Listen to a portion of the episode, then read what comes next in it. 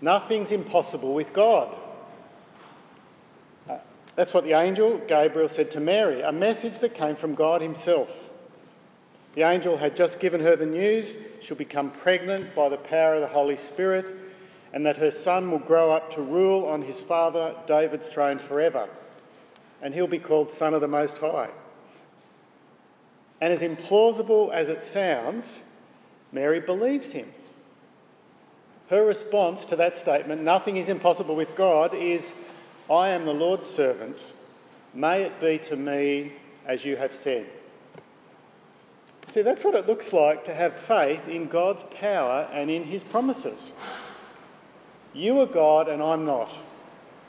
Bring it on. I trust you. I don't have all the answers, but I trust you that if you give me the task, you'll give me the resources to do it. Now, I guess most of us would agree with that, uh, at least theoretically. Uh, may it be to me as you've said, uh, at least theoretically, but I wonder how many of us fail at the implementation of that at actually putting that faith into practice. When God commands us, do we say, May it be to me as you have said? And we, it's not even in the really big areas. I wonder whether we don't put God's, uh, we, we, don't trust God, uh, that nothing's impossible with Him in the, these ordinary, everyday choices that we make. There's a temptation to resist something doesn't work out the way that we plan and we choose to complain about it, or we become anxious or stressed rather than calm and confident. We say with our heads, yes, we trust you, nothing's impossible, but our actions show something different. Or perhaps there's an opportunity to show costly love. Or there's a test of our priorities. There's an opportunity to show courage rather than fear maybe a choice to seek first God's kingdom rather than our own kingdom. Those choices that we face every day, and in the face of them, we choose to say, I'm not sure I trust God. I think I want to do my own thing. Well, if that's you, as it is me, let's listen again to the Christmas story. Let's remind ourselves of the invincible power and the rich love of God who gives us salvation and gives us Himself. Nothing is impossible with God. What seems impossible is actually true. Jesus became human. God became human. Late in time, behold him come, offspring of a virgin's womb, veiled in flesh, the Godhead see. Hail, the incarnate deity, pleased as man with man to dwell. Jesus, our Emmanuel. Nothing is impossible with God. Remind yourself of that so that your response may be that of Mary's trusting obedience. May it be to me as you have said. But because the God who used Mary is the God who wants to use you, who chooses humble, downtrodden, dependent people who look to Him to do the impossible. No matter how unlikely it seems, God is able. No matter how many people disagree, God is able. No matter how big the task, God is able. So trust Him. That's the message. You could leave now, but I encourage you to stay as we look at these verses. That's the summary. Uh, so, beginning in verse 26, God sends Gabriel to deliver the message. Now, Gabriel means mighty man of God.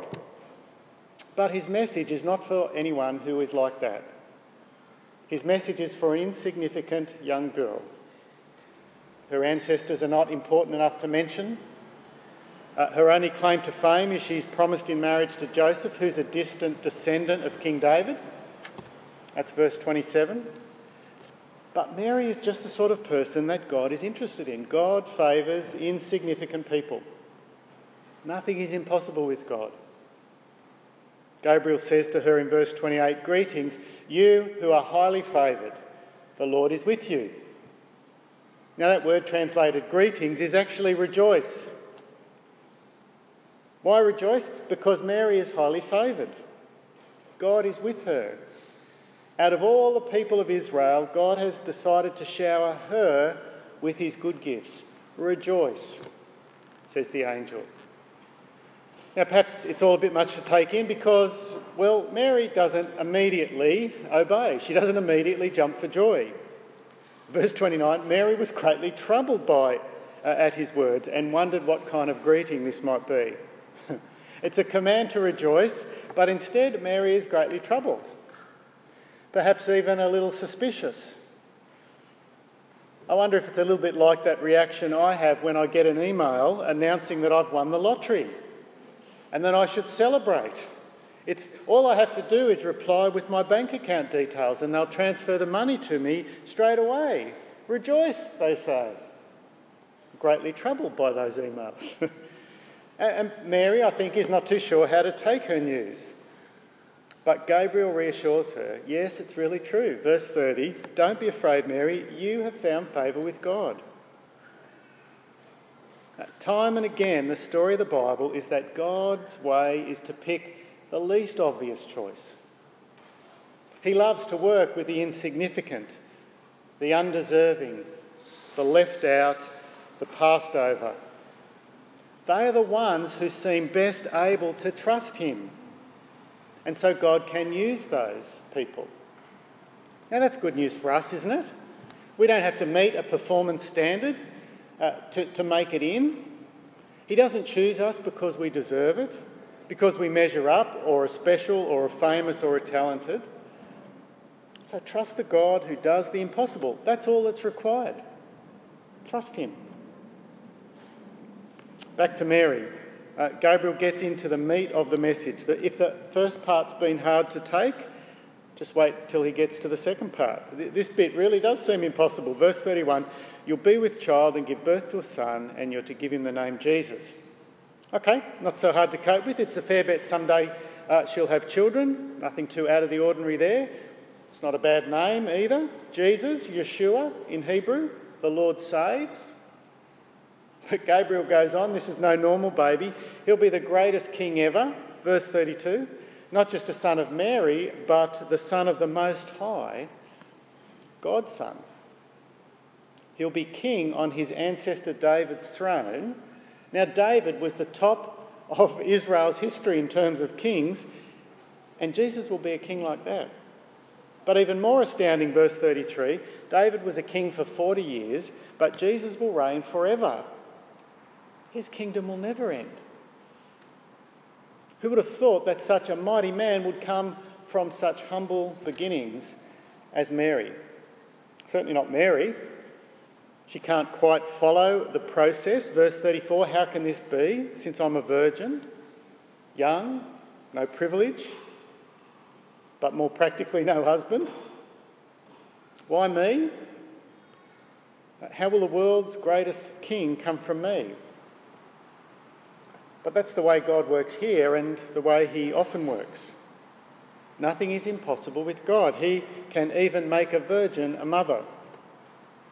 Gabriel continues, verse 35, describing probably the most miraculous event in the Bible. The Holy Spirit will come upon you, and the power of the Most High will overshadow you. So the Holy One to be born will be called the Son of God. Even Elizabeth, your relative, is going to have a child in her old age, and she who was said to be barren is in her sixth month. For nothing is impossible with God. Now, now this is the key event for Christmas. In fact, it's the key event for the whole of Christianity.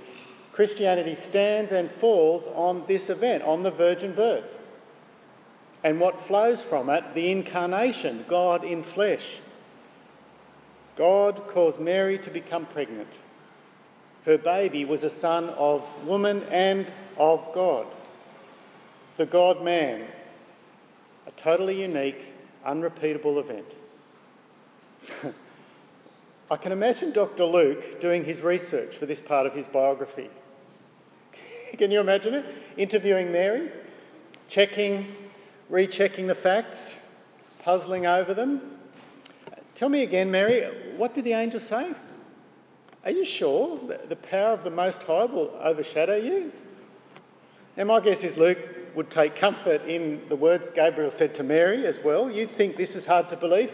Even Elizabeth is pregnant, six months. Remember, nothing's impossible with God. Now, I think Luke would go away from her, his meeting with Mary and scratching his head and looking at his notes and saying, I've seen plenty of births. I know how pregnancy happens. It's not like this. Just remember, Luke, just remember, nothing's impossible with God. Nothing's impossible with God. Well, the angel's reassurance, uh, it works for Mary. Despite being troubled earlier, she's satisfied. She accepts his word. Uh, verse 38 I am the Lord's servant.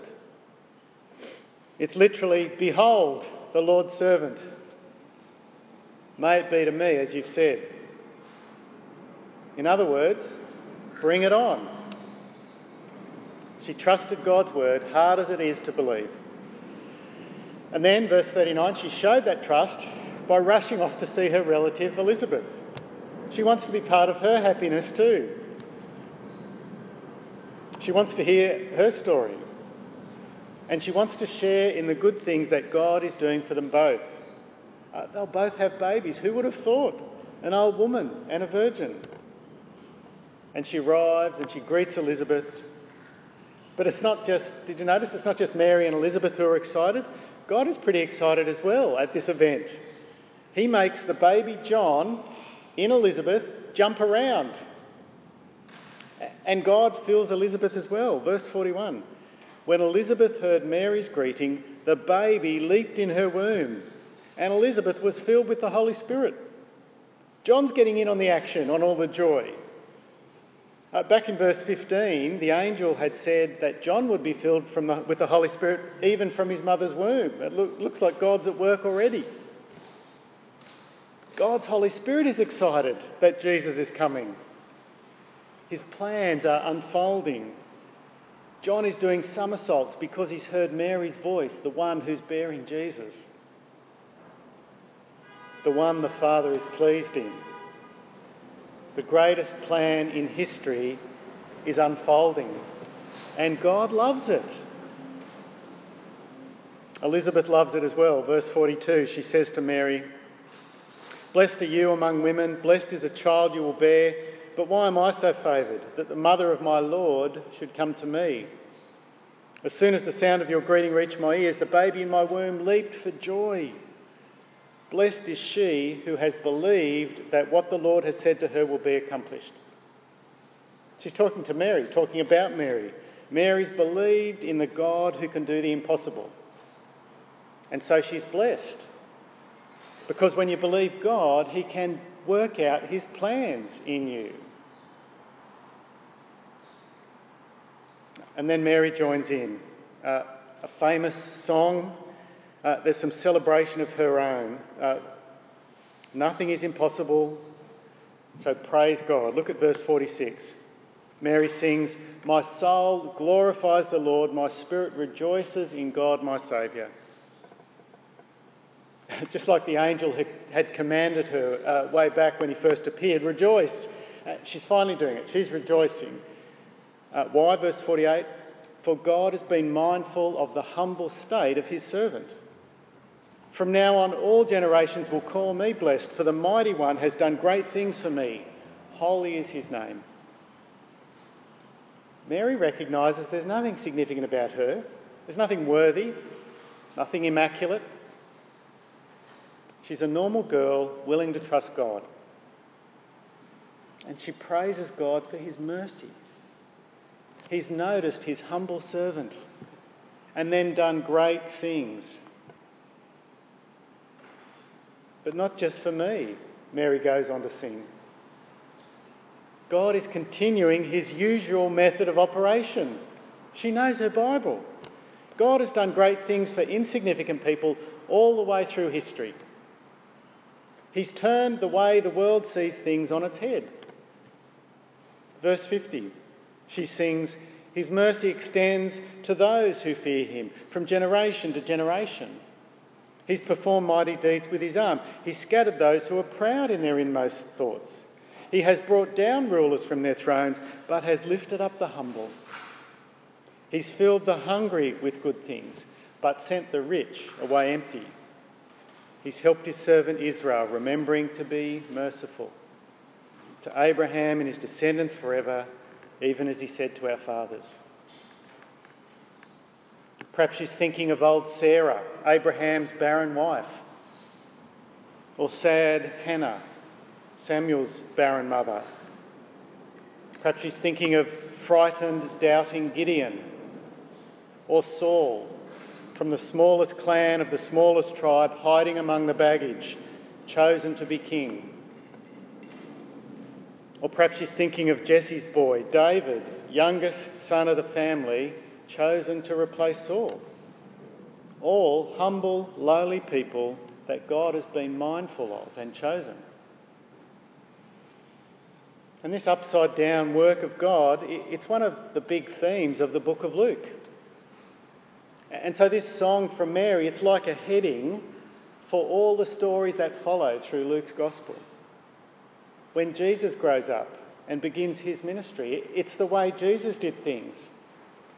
Jesus chooses the outsiders of society and he loves them with compassion and mercy.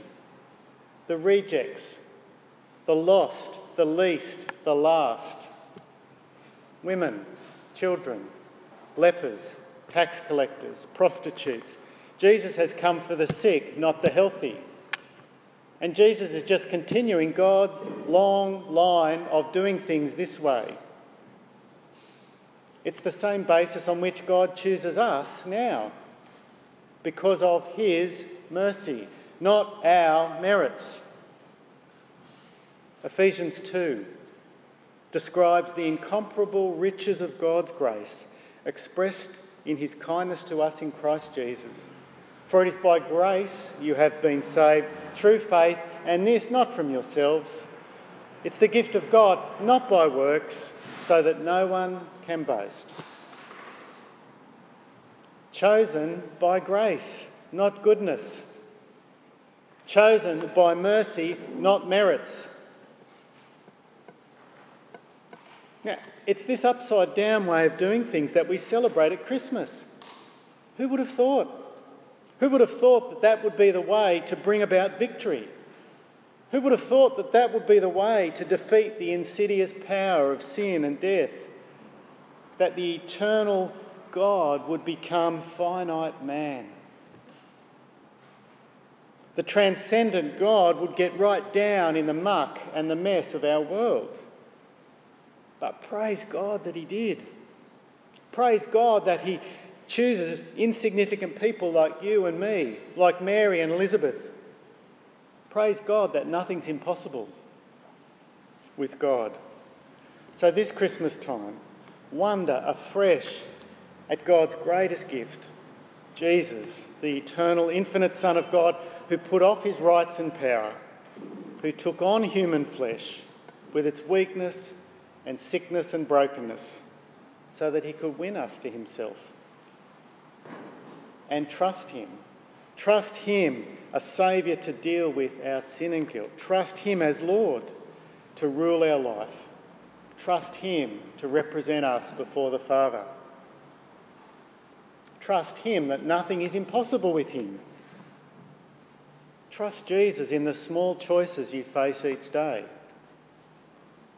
Trust that when Jesus calls you to obedience, he will equip you to do it.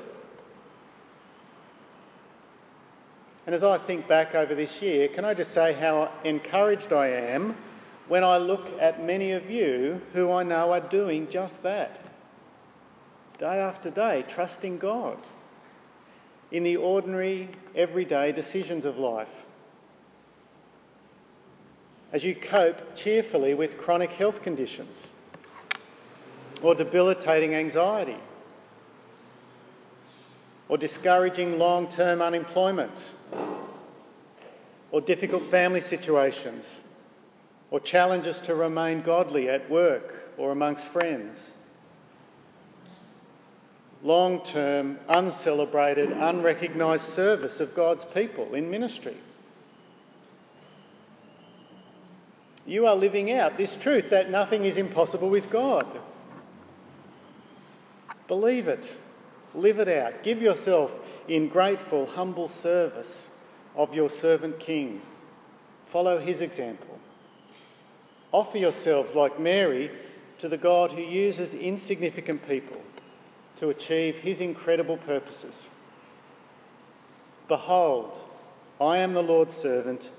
May it be to me as you have said. That's a good prayer, isn't it? Let's pray.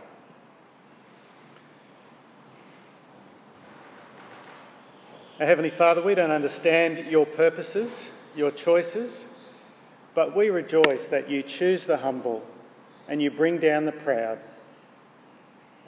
You choose us not by works, but purely by grace. We thank you that it's because of the, the merits of another that you count us acceptable in your sight. Uh, what a wonderful truth to celebrate and rejoice in. We pray that as we think about these events, we might rejoice in Jesus and trust Him. Amen.